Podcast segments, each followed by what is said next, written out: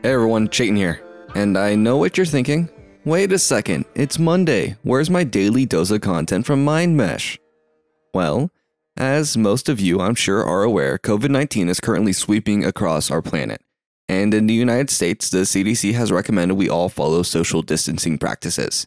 Staying apart from each other makes it difficult for me and Fish to produce podcasts and movie talks. That, and we live in different states. With that being said, Mind Mesh and Movie Talks are going on a quasi hiatus. Let me explain. We have a few weeks of recording ready to go up, but we're going to be shifting to a bi weekly schedule instead of a weekly schedule to try our best to make sure we're getting out a constant stream of content to our listeners. This means we're going to have to get creative. Recording podcasts in remote locations is easy. Recording movie talks, not so much. So don't expect to see commentary tracks as frequently as you see a podcast during this time.